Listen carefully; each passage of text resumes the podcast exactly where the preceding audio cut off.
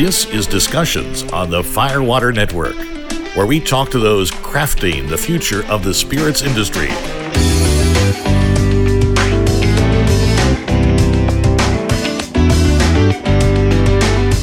And now, here's your host. This is Zachary Farley. Today I'm speaking with Paul Tomaszewski of the MB Roland Distillery in Pembroke, Kentucky. Thanks for joining me today, Paul. Thank you. Good to be here. it's great for me to be here too. Thanks for showing me around your space too. So tell me a little bit about your distillery. What are you building out here in Pembroke? Well, this was an Amish dairy farm, so it's a little unique. It's unique in that we do have a little bit better of a room situation or space situation than a lot of other craft distilleries that are out there. But there's also a few things that come along with that. For one, we didn't have good utilities, or in some cases, any utilities. We didn't have water. We didn't have uh, actual electricity. We had to have all that run in, and that was a little bit of a process. Okay, so a true Amish. Correct, true Amish farm. And as far as the buildings, there's a lot of benefit there for storage space and for growth. Mm-hmm. But to put it in a nice way, the Amish quality craftsmanship mantra does not permeate all over when it comes to structures that they put up. So there's been some obstacles trying to get things a little bit presentable and useful for our purposes. Uh, we still have a few buildings without electricity. Oh my gosh. You know, you, you really don't need it in an aging warehouse. It's more of a luxury than a necessity. So let's kind of talk about that a little bit then. So, what were kind of the challenges to opening up a distillery with when you start basically with a blank piece of land, right? Uh, so you, you opened in 2009, is that correct? We Uh, opened in 2009, Okay, we're kind of an hour north of Nashville, Tennessee. right, on the way to Paducah, Kentucky. Okay. And we're sort of in a unique situation. We're off of I 24, which goes a little bit of a different direction than if you're going from, say, Nashville to Louisville, Mm-hmm. and get into that a little bit more later. But as far as the actual some of the issues, it was a little bit of a different mentality for some of the people around here. And I don't mean that in a negative way, I mean that in trying to broaden their understanding of getting this part of Kentucky involved in the whole tourism aspect of distilleries and bourbon. And so, it, but it's been a very good process with a lot of support along the way. But as far as the actual struggles for the business and the buildings, it's one of those things where we pay for a lot of it up front in sweat equity and, and, a, and a lot of trips to the hardware store. Yeah. But You know the way to the nearest uh, Lowe's or Home Depot?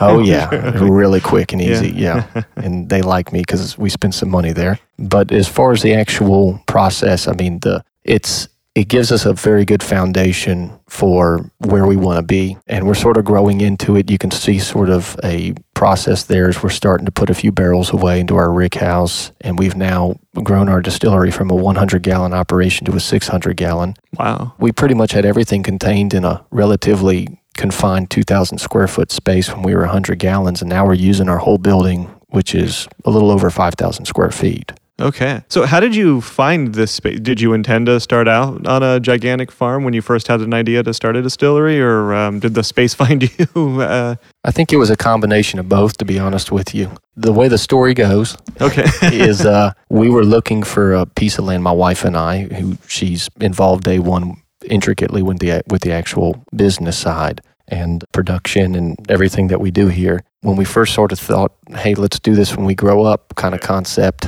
we figured, okay, well, let's find a few acres that are undeveloped and we can work with that. And that evolved to a real estate agent that we spoke to that said, hey, you need to go look at this farm that's up for sale and is an Amish place. And they came, uh, or we came by and looked at it, and it really spoke to us as far as the location, as far as the way the buildings were laid out. Of course, we had to get it for the right price. of course. And it was a very unique situation in that the Amish, particularly around here, but I think in general, they don't really sell outside of their communities. And this was a unique situation where they were doing that. And we happened to be the ones standing there ready to make an offer. Wow. That's so the timing just kind of worked out. Yeah. But so you, went from having like um, the dream of having two or three acres. Now you have about what hundred acres out here, or uh, Well, we use about 20 acres here, and then the rest is farmland, of course. But the actual process, as far as the buildings and the property, whenever we were going to get a few acres and grow into this, it was, hey, let's uh, get a few acres and we can set it up as we feel like we're capable and in a position to, financially speaking. Whereas when we got this land, it became more of an immediate need. Hey, we need to turn this into a business and start making some money if we're going to go this far. And so it did complicate things. I mean, we still started very, very small. And I guess sort of lessons that we've learned along the way, you know, it's been tougher for us to grow in some ways because there is a whole lot of cost and work involved with the amount of land and buildings that we have. Sure. Let's kind of take a step back. When you were still in that mode of when we grow up, let's start a distillery. You know, you, you don't come from a distilling family, is that correct? Right. I'm originally from Louisiana, which I jokingly say is the other state with bad roads, rough politics, and alcohol being a major part of the economy. of course, to Kentucky. And I got here, uh, Fort Campbell, Kentucky. I was in the Army, about four miles away. And I was sort of on my way out looking at options on how that was going to happen. And this sort of stung me as, hey, this is a neat idea. And I saw whispers of one or two craft distilleries out there in the media. And at that time, there were none in this area. They were, you know, mostly in California, Colorado, New York, etc and started reading up on them and just thinking about the concept of getting into the business. And as I researched it more, it became more of a hey, we need to do this. And I still question if that was the right decision. but but I do think says the man whose bourbon is completely sold out in yeah. his uh, tasting room. Yeah. well, that's true. It takes time to age that. but as as far as the getting into it, I mean, I was really quite intrigued with the whole whiskey production process. You know, I was never a big, big drinker, sloshing it back or anything like that. It was more of a this is sort of interesting and let's study it. And then the whole concept of making it became a reality when you see other uh, whispers of, of businesses far away that say, hey, you know, we're doing this and we're showing a, a certain amount of success. And uh, in a way, we've done that for other businesses. I realize that, that look at us, you know, however many years after we've been in business now. But at the end of the day, it's one of those things where everything's relative. And so, you know, there might be 200 or 300 or however many craft distilleries right now. Well, you know, fast forward five, 10 years from now, there might be a thousand. Sure. It's kind of hard to imagine, you know, here we are, it's November of 2014 as we record this. You know, 2009 seems like a different era in the craft spirits world. Uh, it's it's almost like somehow only five years ago you were quite the pioneer for wanting to uh, fire up your own still and go out on your own and make a small product. It was small. it was the Stone Age yeah. compared to now. so what was that like for you then? You know, the there's paperwork obviously involved to open up a distillery. Was the TTB set up at that time to really kind of what was that process like? Being one of the very first people in this area to go through opening up a craft distillery. What was it like to work through all those regulations, federal and state and local? I'm sure you had to educate people as to what you were trying to do yourself. What was that process like? Right, you've got the right idea. The TTB, when whenever we were applying for a permit, they were just starting to get into the mode of digesting uh, the influx of craft distilleries. Mm-hmm. They, in some ways, they didn't know how to treat it. To be honest with you, I could sort of tell when I put together my application. Yeah, I did it with military precision, which was my background. Okay. and when I submitted it to the young man, and he, we had an interview on the phone. He said, "This is the best application I've ever seen before." well, fast forward to now. Mm-hmm we did a paper application. Everything's done online. Oh, okay. And that's a good thing, but for us, it's a bad thing because our still isn't hasn't been converted to an online application. So whenever we need to get something changed, yeah, you have to find the right person that still processes the paper version. Yeah. Now, as far as our state goes, I remember I'm not so certain that I really educated them, but I think I helped to make them a little bit more aware that there was an actual industry growing from within. Mm-hmm. And we, I was one of the first craft distilleries in Kentucky. And when they they sort of didn't know how to deal with us, other than hey, you know, fill out your license and do you have your federal paperwork? And since then, they really the actual Kentucky ABC took a a pretty hard look at hey, we need to have a sort of determination here for large versus small scale mm-hmm. producers.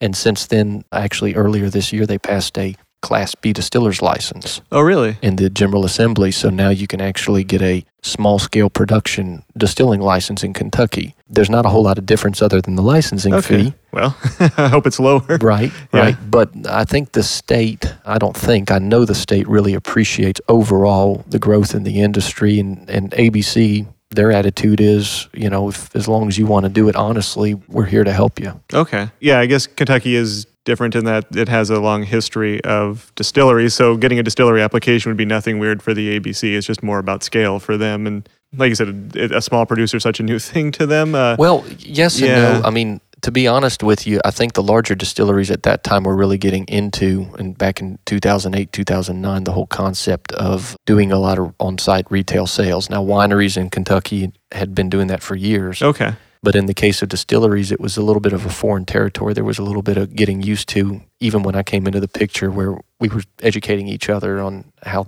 things need to be done and different distilleries doing things differently and what was the proper procedure versus, you know, someone not doing it the right way. Not that they were trying to do it the wrong way, but that, you know, the information wasn't as clear as it could have been as far as the established practices for certain things. Something as simple as how do you sell your product on site? You know, do you how do you pay your taxes properly? How do you account for it properly? And I'm talking at the state level, not at the federal level. What is it like for you then to be a craft producer, kind of with the you know the big boys not too far up the road? How do you develop your niche then? You know, because everyone already knows of Kentucky has a bourbon trail and all the big producers are present on it. Now you're this new thing that's kind of growing out here. What what is it like building a brand when you're surrounded by the legends of the bourbon Right. you get- industry? and you got Jack Daniels south of us. oh, that's a very good point. Right down in Tennessee. right. Well, it was a breath of fresh air when we opened, and a lot of people that would stop in because we are pretty accessible off of the interstate. hmm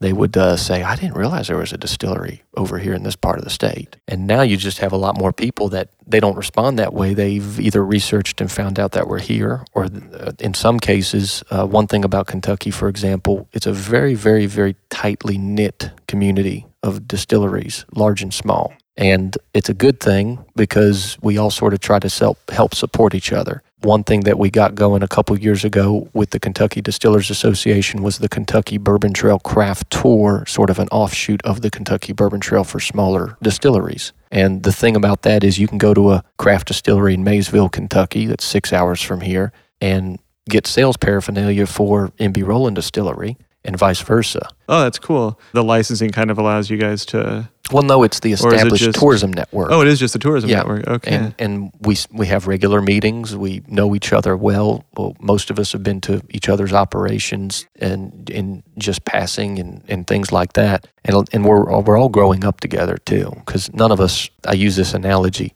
Uh, in other states, you might have someone that's been in the business ten years, and oh, you're a you're a extremely seasoned, wise old man in distilling. And here in Kentucky, you know, compared to the large operations that have been in business for, in some cases, hundreds of years, Yeah. you know, it doesn't matter if you've been in business 10 years as a craft distiller, you know, you, you've got no comparison to that. right. so I think we all sort of embrace that and we all try to help each other out. I was just talking to a gentleman from another craft distillery this morning about a business related question, and he's called me before about things. We do that all the time. We really do. And although we are, I jokingly say this, we're in the Badlands of Western Kentucky, which is true because, you know, there's a lot of dry territory in between. Christian County, Kentucky, and Louisville and Lexington and stuff like that. okay. It's changing for, you know, some of these counties are going wet now. hmm But with that being said, the actual mentality is such that we are very connected. So it's a relatively short distance. I probably spend more time in Louisville than Nashville, Oh, really? whether that's a good or bad thing. you know, So, I mean, that, that that's an interesting. So, the the existence of dry counties, like right at your doorstep, that's an interesting. I don't know if challenge is the right word, but landscape to be launching a product into. Uh, what is kind of your marketing plan? How do you get the word out about MB Roland? Do you count on word of mouth? Is your uh, tasting room a big part of that? What do you do to make sure your distributor knows that people ask for your product? ah, distributors. Okay. Yes. no, I have some good ones. Okay. But as far as the that whole process, you know, it's in my opinion, and you know, I, I learned this through people in the industry that I meet, whether it be new distillers, whether it be people that come through and attend the course that we teach here. mm-hmm. The single largest, I don't know if I want to say fallacy or should I say misstep that people make in this business is they do not appreciate the marketing and distribution side, more so the sales side. Marketing is one thing, how you market your product Yeah. it's really how you execute the marketing and conduct the sales or make the sales happen. We do have a very, I would say, bustling retail operation here that really helps us out a lot and it helps market us to the local area. Other than that, it has been a combination of simple, you know, hit the road, Yeah. get people to taste your product, fan the flames when people come and show an interest in your product, whether it be a customer or direct consumer, hmm or whether it be distributors that really take a liking to you, or salespeople for the distributors, or whether it be a bartender or just a liquor store owner, whatever. You know, you, you try your best to help connect with them and to really move things a little bit further. hmm There's folks that I know in this business that have salespeople and they have a marketing budget, and that's a big part of really trying to escalate, in, especially in a quick way, Yeah. the marketing and the sales side of your business. Are we trying to do that? I mean, we're still wrestling with that, to be honest with you. I mean, we can make a lot more product than we could last year at this time because of the size of our operation now. Yeah. But at the same time, you know, our focus is whiskey and we'd love to sell as much unaged product as we can. However, I don't know if I want to invest a whole lot of time and money marketing the unaged product when the whiskey's on its way. You know, it's uh, relatively in the near future. And two years doesn't sound that long anymore. it's it's not until you're you're sitting on it and waiting for it to when can I put it in the put it in a bottle. So let's kind of talk about that then. Let's talk about your whiskeys and your unaged spirits. What what all do you make out here at MB Roland? What kind of products do you have? One thing that we've sort of put ourselves in a niche, and we learned this relatively early on. We, I say we, anyone working here appreciates you make essentially one process, one product very well. And we have three different recipes, maybe four if you count a, fourth one that we make every now and then. But they're all grain based and they're all very similar in the way that we cook them as far as the mashing side, the fermentation, and then the distillation. They're all very similar animals. And for that reason, we're very good at that process. Mm-hmm. The unaged products are simply unaged versions of those. We do some naturally flavored, you know, fruit infused and spiced unaged products. Okay. But It all starts with the same base product. exactly, Uh, all, the real science side is that same process that we do, whether we're making product that's going to go into a barrel to age Yeah. or we're making it and it's going to be unaged and flavored later on. Okay. We don't use GNS products. Mm-hmm. And part of me says, why don't we use GNS products? Sure would be easier to get a tanker of 150 gallons. it, it would be Yeah. so great to get, you know, tow to GNS and try to make certain products that we do make. But I will say this I mean, it gives us a very esteemed appreciation because no matter if we're making product that's going to be unaged or aged, it's that same process. And so we're very confident in the way we make our products, and we feel that in the long term, it's really going to help us out quite a bit. We'll always make a lot of these unaged products because there's always going to be a market for some of them. Mm-hmm. You know, I like to tell people, say, you know, not everyone is excited about whiskey as me or you. I know this is sort of strange to think about, I don't know what you're talking about, but okay. but at the same time, it's one of those things where, you know, we're trying to provide several opportunities for people to enjoy our products. Yeah. And so we've got sweeter things, we've got lower alcohol things, we've got some that have, you know, a fruit flavor versus a mint flavor or whatever. Mm-hmm. But the majority of our sales, as, as far as uh, volume, is probably a little over 50% we sell on site. And that's a great asset to have as a business or someone that's in the craft distilling business. And that's one thing I've started to notice is a lot of these folks that are not putting anyone down when I say this, but a lot of these folks that are getting into this business and don't have a full appreciation for the actual marketing execution and sales side of the business. If retail is not a part of your business plan, then you need to seriously rethink what you're going to get into. Because if you don't have a plan to sell it, and I say a plan, meaning you're going to do it and it's going to happen properly, you have no opportunities otherwise if you don't have a retail site Mm-hmm. especially one that's conducive to bringing people in. If you're in the middle of an industrial park, if you're in the middle of a very difficult to find location, you know, people got to come to you if you plan on selling it to them that way. And I think the market itself, as far as craft distilleries, are starting to realize that people are starting to appreciate, you know what, if I can pay my bills selling on site and then I can make more on top of that selling to distributors, that's great. But it allows you to be control to be able to control your own destiny if you can sell on site effectively. Okay. So then, how do you make those products then that you want to sell? Like, what's your taste making process? I know you said that you're willing to try. You're willing to try things, and, and I think like your Black Dog spirit really is a reflection of that. It's so smoky and so different than everything else. How do you come out with products that you like, that you can be passionate about when you do go to sell it to people, but you also make sure that there's a market for it so that you're not ending up with 3,000 gallons of Paul's Choice liquor that only Paul will drink. What do you do? How do you get those opinions? How do you know this is something that's worth putting into a bottle? Well, luckily we have something that we didn't have a few years ago. We have a staff. Mm, okay. yeah. They they all have opinions, and I value most of them. okay. And then on top of that, I honestly trust my wife's palate quite well. She's been dead on with any real concept that she's thought through or that we've seen through when we started it out. And if we changed a certain uh, plan associated with the product, or if we uh, decided to just take a completely different route altogether, the biggest thing is you know, you got to get into this business. You got to be passionate about it. And, you know, we're passionate about all the products we make, whether they're whiskey or a liqueur or something like that. yeah. And, you know, th- we don't make gin. Mhm. We don't make gin because we don't drink gin. it's not it's not that we think down on anyone that drinks gin. It's just that, you know, we feel we're going to do a better job making what we care about. Mhm. And so when we come up with a product, it's something that we would like to drink and it's something that would excite us. And then you have a few people that you, whether it be a party or whether it be a, an official tasting panel that comes in that you invite, Mhm. or whether it be you send it to some place that they uh, analyze it, whatever, you know, you got to enjoy that process of how you're making it and what you're making. because people will be able to tell if you're faking it you know if, if you aren't really Right. enjoying your product um, and and when you especially when you're first getting started you're trying to get noticed by people you really want i assume you, you really want people to know that it's a genuine love that you have for the thing that you're trying to sell them and convince them to buy And I mean, perfect example is you mentioned our black dog. mm-hmm. that came because it made sense. We said, okay, corn, we've got corn here. Mm-hmm. Tobacco is smoked here. They kiln fire malted barley in Scotland.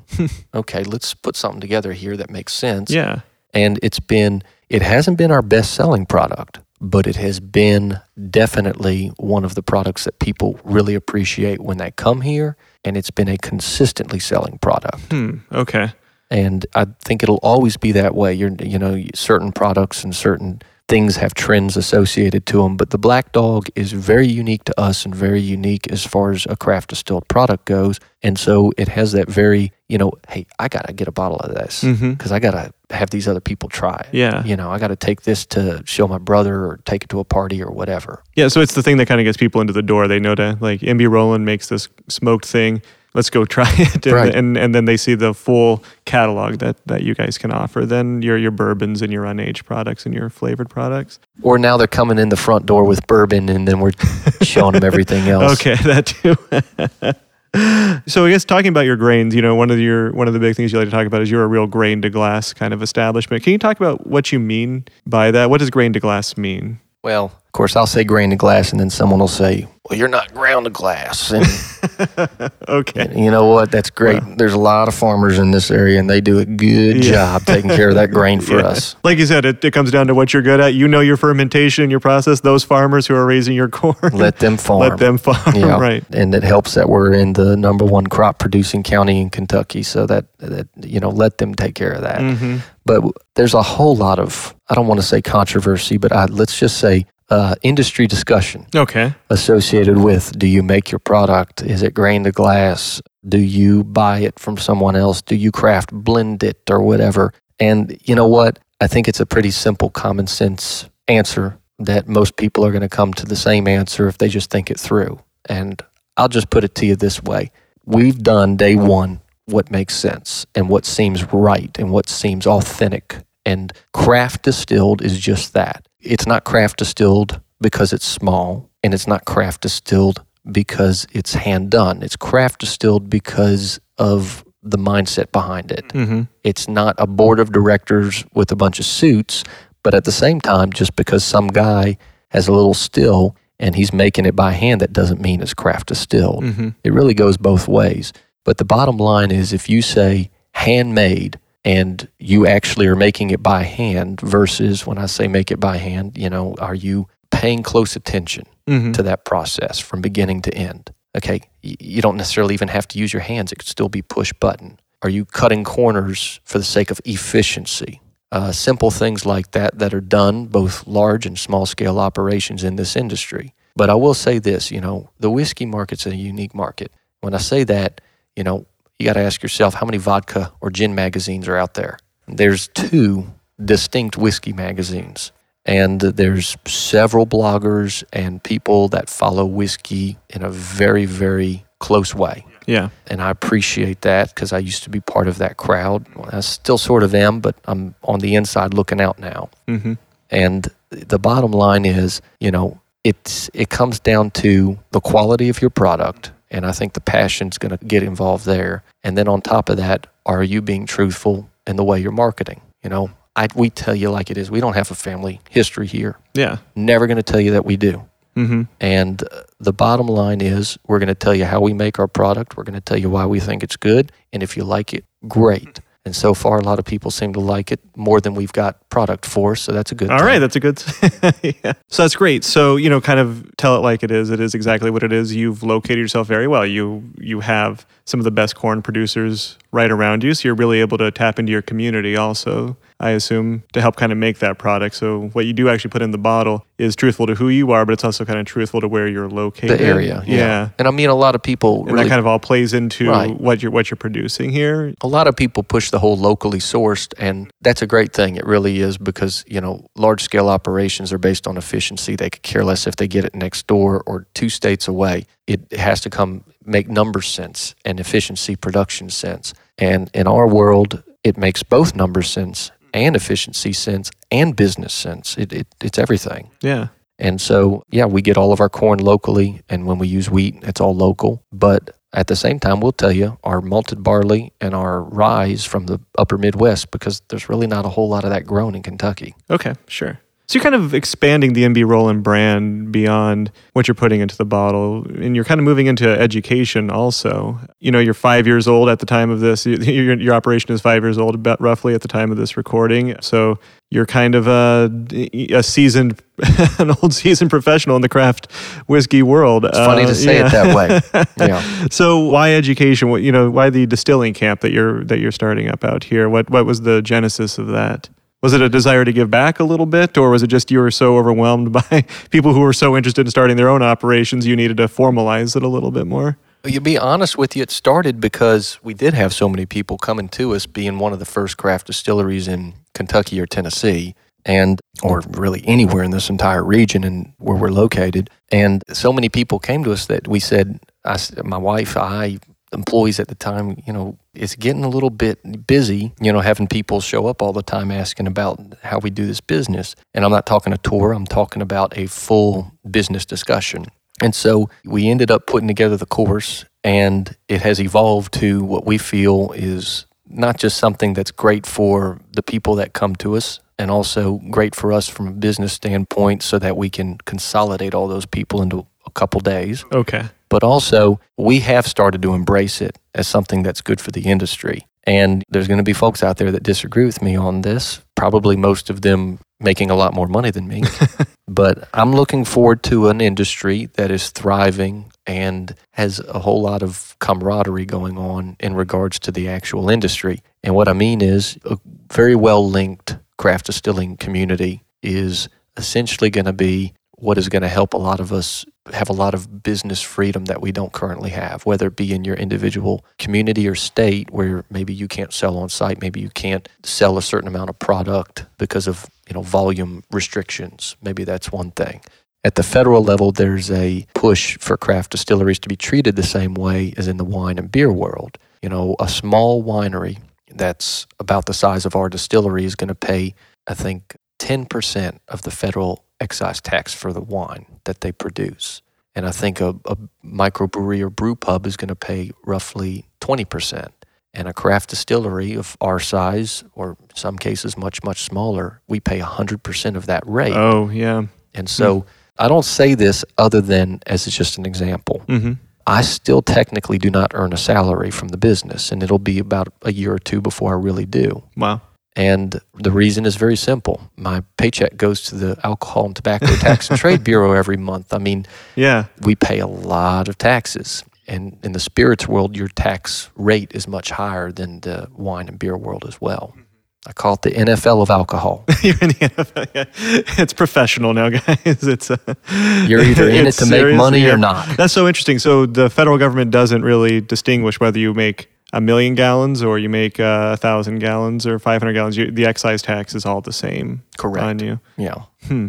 And uh, you know that's just an evolution kind of thing. It, similar movements happen for beer and wine, and Sure. now there's a, a push for spirits. It might take a while, but I think it'll eventually happen. hmm What can you tell me about kind of the design of your bottle? You know, how do you make it presentable on the shelf? Um, what kind of bottle design did you go with? What were you thinking about when you uh, created this product? Did you do a lot of research first into what how other how your quote unquote competitors kind of look on the shelves? What, what went into your creative process around the actual trade dress? There's definitely a process to that, and, and it's been an evolution. And you talk about us being in the business for five years, and I do feel like I've been in for a while when I think to myself that when we opened day one, we could not get spirits bottles unless we were going to buy it by the truckload. Oh, really? And if you're a 100 gallon operation, craft distillery on a old Amish dairy farm having to install electricity operation or, you know, our type of setup, Yeah. you're not going to buy a truckload of spirits bottles. Mm-hmm. And so we got wine bottles and we had issues with those because they're made for wine, not for spirits. You know, come to find out, headspace is a little bit different for wine bottles versus spirits bottles. And not too long after we were in business, we were actually approached by Owens, Illinois. It's one of the largest glass manufacturers for bottles in the world, actually. Hmm. And they said, hey, we're starting a program so that you don't have to buy 10 or 20 pallets or whatever of bottles. And we've got a catalog. And to my knowledge, we were the first distillery they actually approached because we were on their pathway going from Kentucky to Tennessee. and they said, here's a little craft distillery over here. This, this we can use them to figure this out. yeah, let's stop in and Yeah. see if this works. and uh, and I always recommend them very well as far as customer service. But they set up a a warehouse nearby in Shelbyville, Tennessee. And I said, okay, so you, let me get this straight. I can buy one pallet at a time. All right, I'm sold. Yeah. let's do it. You know, they there's been a little bit of evolution on on their program, but bottom line, it's been great. That's great. And the bad part is, I, I don't want to say this is a bad thing, but you know, it's, it technically our bottle is still a, a stock bottle. okay. And so there's a lot of people using the bottle that we use, and there's nothing wrong with that. I mean, it's not like we put our name on the actual glass or anything like that. And if we really get big and we want to change to a custom bottle, we'll do that. But it's a really attractive bottle. Mm-hmm. It's really nice because it is even, it's not tapered or anything like that. So putting a label on is not complicated like it can be Okay. with some of your tapered bottles or in some cases square bottles. Yeah. Do you hand apply your labels? We well, yes and no. It depends on the person, to be honest with you. We've got this high tech roller machine. Mhm. You can put the bottle on there and sort of turn it to peel the label off Okay. onto the glass, and it works well, to be honest with you. But the actual labels we use when we changed from our wine bottles layout to this spirits bottle, Yeah. we ended up going with a, a one piece label. So it's half the work to put that label on that bottle. And so we've got the back and front label combined there. So you're kind of talking about it's, it's bottling day. You know, you got bottles moving uh, down your line, and then you got to apply labels to it. Kind of going from two pieces to one piece. It seems like an efficiency gain right there, right? That's half it's one the thing work. to consider. Yeah, half the work. It's half the work. You know, there were certain things going on in the industry in regards to the labels themselves. Like we've got our little die cast going on to have the neat little crumpled look on the outside of the edge of the label. The way the the actual layout of the label looks, we do have a marketing firm, okay. and uh, they do a fantastic job. I always I always say this to people talking to them about the industry. Number one, unless you just really are that good, at marketing and graphic design, that type of strategizing, I suggest you do hire someone. Mm-hmm. And when you hire someone, it needs to be of this mindset. You're the pilot flying the plane from the tower, and you better hope that they know what you're talking about to land that plane properly. And in the case of my first marketing company, Yeah. you know, they crash landed it every time. Oh my gosh. And I was just happy to not kill everyone on board. and finally I said, let's go with that because I'm sick and tired of waiting on this. yeah. And then the folks that we now utilize, they land the plane, they do a great job, and bottom line is they do better than I could, and they do, they do better than I can see it in my in my head whenever we're thinking things Really? through. And Oh, that's awesome. so, I mean, that's what you got to look for if you're going to hire someone. May, may I ask who they are? Do you want to? Uh, well, they're actually local, yeah. and their their name is Thrive Creative Group Okay. out of Clarksville, Tennessee. Hmm. And Very cool. not to confuse anyone, we're in Kentucky, but Clarksville, Tennessee is literally three miles away. so they weren't even in business when we first came into business, and they've grown over the years as well. We've known them from a personal standpoint for years as well. They have the right mindset. mm-hmm. I'm not going to put anyone down when I say this, but they're very young and sharp. Okay. And craft distilling as an industry is an industry that you are marketing to young people. So that's something to think about if you're going to have someone take care of your graphic design. Since they started doing our labels, now they do everything for Hmm, us. really? Look on our, we get so many compliments about our website. They do our website, Oh, okay. or they did the design at least. Yeah. They do all of our designs for branding, for sales paraphernalia, for signage. It's a branding concept, Mm-hmm. and you have all you have them do everything so that it all ties together. That's great. So it kind of goes back to, you know, you, you trust your staff with helping you come up with the flavors that you need, and you go out and you hire a contractor to help you come up with your labels and how you're. And you hire a farmer to grow your grain. You hire, hire yeah, right. So you, you hire people that, that that are experts in what they do, but they also are on the same wavelength as you. You can share an idea with them, and they can make it happen without in, and as opposed to fighting you on it or something. And to Uh, be honest with yeah. you, you know, a lot of people are going to do this because I did. You know, when you get into this business, most people don't have, or even if they have a decent stash of money, they've got a budget still that they got to adhere to. Well, think about it this way if you hire someone to do the job and it takes them twice as much time, but they're half as cheap and they still can't get it right, yeah. are you really ahead? What are you saving? Yeah. Yeah. So, I mean, price is not necessarily everything. It's also what you, you get what you pay for. Mm-hmm. Well, so kind of getting what you pay for. Another expensive part of opening up a distillery today is uh, the world of barrels. Oh, yeah. If you're going to make whiskey, if you're going to make bourbon, you need barrels. It's in the law, so there's no escaping it. How has the barrel and the oak shortage kind of affected you? How do you maintain a proper source of or a supply of the barrels? Well, we've got two things on our side. One, we're very small, Mm-hmm. and so we don't require a whole lot of barrels re- relative to an operation that might be needing five, ten barrels a day. The other thing on our side is because we have been doing this a few years, we have that established business relationship with the cooperage that we work with, and it's very clear in the way that they're having to run things. Every cooperage has to set up a production schedule and basically tell you, hey, I'm making barrels in three months. have your order by this day Okay, and uh, they're doing everything from a long term standpoint. gotcha. I would shudder to think if we wanted to convert tomorrow to a from a size we are now to a five barrel a day operation, what would happen as far as barrels? Could we get them? Maybe. Am I 100% certain? Heck no. Mm-hmm. But that's going to continue to be an issue. And it's not just the spirits world or the whiskey world, it's also the wine world. The wine world's buying up a whole lot of barrels as well. Mm-hmm. And so it's it's an oak issue having to do with just I guess we're thirsty people right yeah. now. But it's it's gonna level off just like certain things are gonna level off. I mean there's there's a limit to everything. Right. And in the long term, that makes sense. But right now, so many distillers and winemakers are living under the shortage, so it's um it's an important thing to consider. Uh, have your order in early and have a good relationship with your cooper cooperage. And you know, be realistic. Yeah. I mean, if you're gonna open a distillery with ten barrels a day, if you if you're not sure if you can get those barrels, guess what? You may not be able to make your product. You know? Let's rethink that business plan again. So another piece of hardware that's um, really awesome is your still. Where did you find that at? How, how did you come up with getting the stills that you got? Well, of course, the sort of the workhorse place for stills, if you're in America, is Vendome, and I have not heard anything bad about them. Mm-hmm. Unfortunately, I was not in their price range, Okay. or they weren't in mine, or however you want to say that. Mm-hmm. And I've I've known a gentleman here for years named Jesse Lupo, and he started a very small still making entity called Trident Stills. And by the time we were ready to upgrade, he was actually in full force making stills, you know, expanding a staff to help make more of them. And he has a very interesting background in that he had a lot to do with steam and welding and just all of the little things that make sense for him to make stills. And he has an appreciation for craft distilling. And he and I really communicated a lot leading up to when we needed our equipment. And the stuff that he ended up delivering for us has has done exactly what we need it to do and it's really good quality equipment that will last us for many years. And I think he's got a, a, very bright future. His company's got a very bright future in the craft distilling market. I know that a year ago his waiting list was a month or two and now it's about six months or maybe even nine months. I can't remember what. Oh my last, gosh! Yeah, so,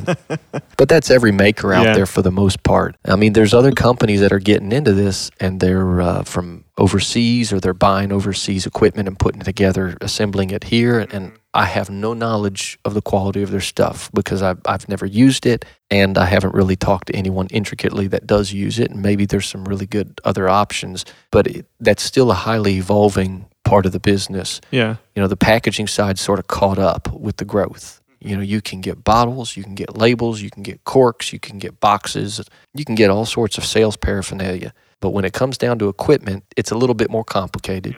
And it's it's going to take probably another 10 years before you can say, okay, these are your five go-to options. Mm-hmm. And, you know, if you're looking to do this, this is who you probably want to talk to, you know. And one thing that was nice about uh, Trident Stills for us is we wanted a very simple pot still operation as far as our stills go. And he already had a design ready to go for that. Oh, cool.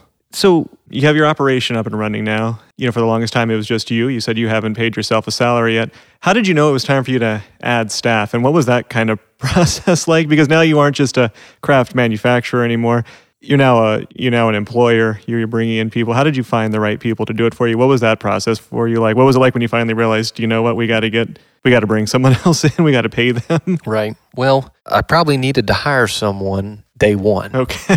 Because it, it's you know if you're making product and running the business and taking care of customers on the retail side, you've got a full full plate. And there's limits to everyone. And I realized some of those limits but, you know, bottom line is real simple. It's a feeling and at the same time, you know, there's there's ebbs and flows on on hiring people. You know, our, our retail traffic is far greater than it used to be when I was working by myself. Yeah. And then as far as uh, people, we've honestly don't have a tough time finding good people. A lot of times they find you. Mm-hmm.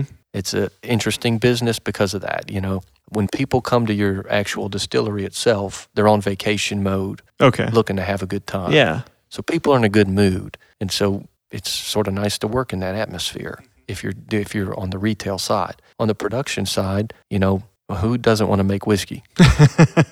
Maybe some people. Maybe don't. some people. Yeah, but yeah. But you're not going to have any trouble finding a taker for that. Yeah. Right.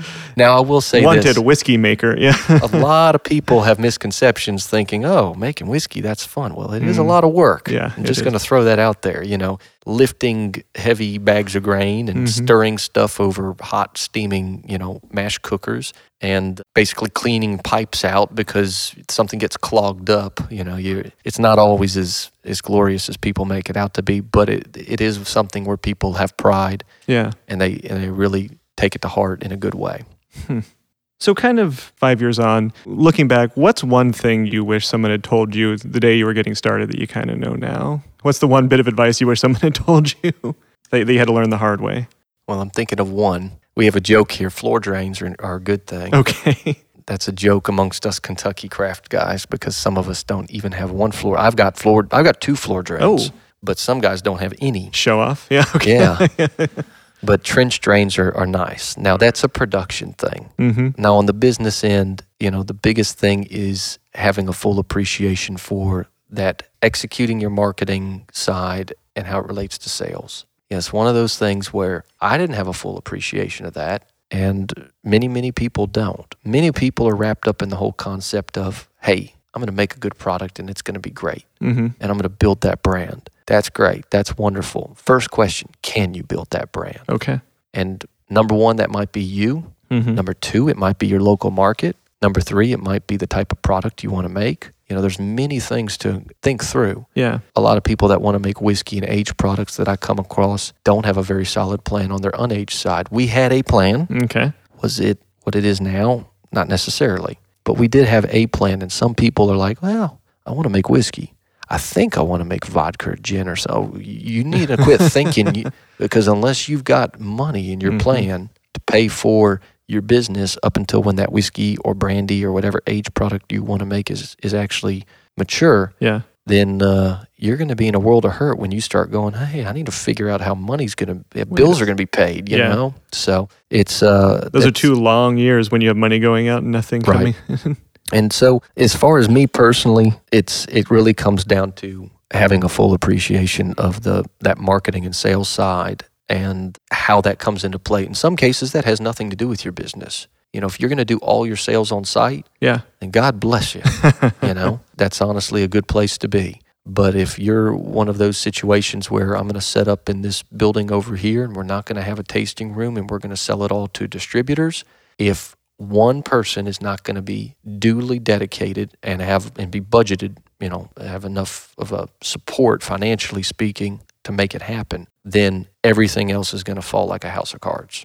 So, kind of, you know, wrapping up, how has owning a distillery, now that you're on the production side of, of making a product, how has kind of owning a distillery and running a distillery changed the way that you approach bars and restaurants? Can you go out and relax, or do you always go out and kind of take a look behind the bar and see if uh, MB Roland is is present? You know, what's how has that kind of changed your mentality? Do you relax when you go out, or or does it work for you? When I go to a, like a liquor store, for example, it's almost like a project. Mm-hmm. I go and I'm just sort of looking to see what's there.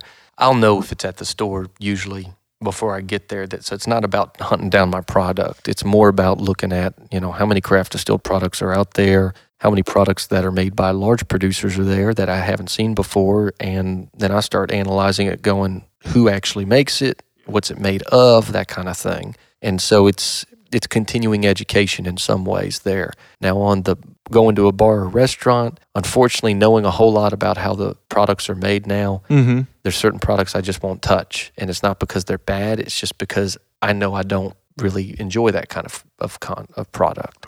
Again, it's not because of a quality issue, it's just I know that style of product is not something that I'm interested in.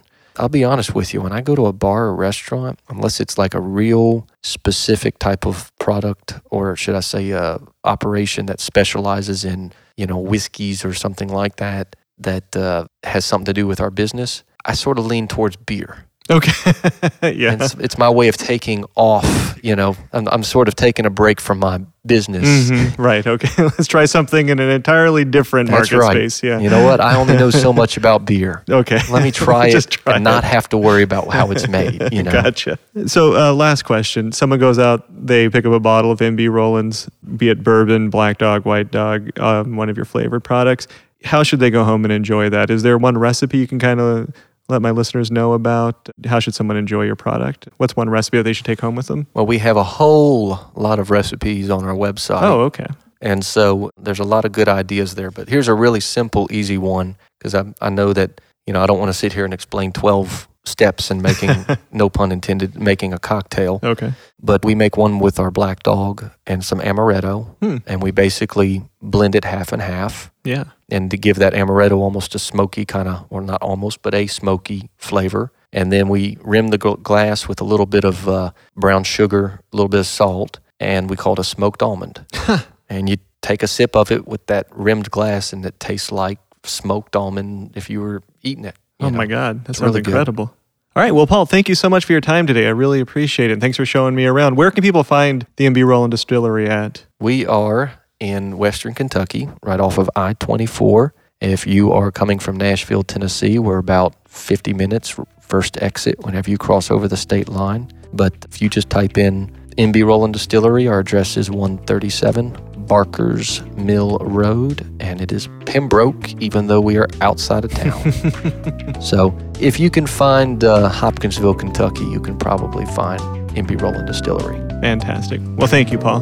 You're welcome. Thanks for having me.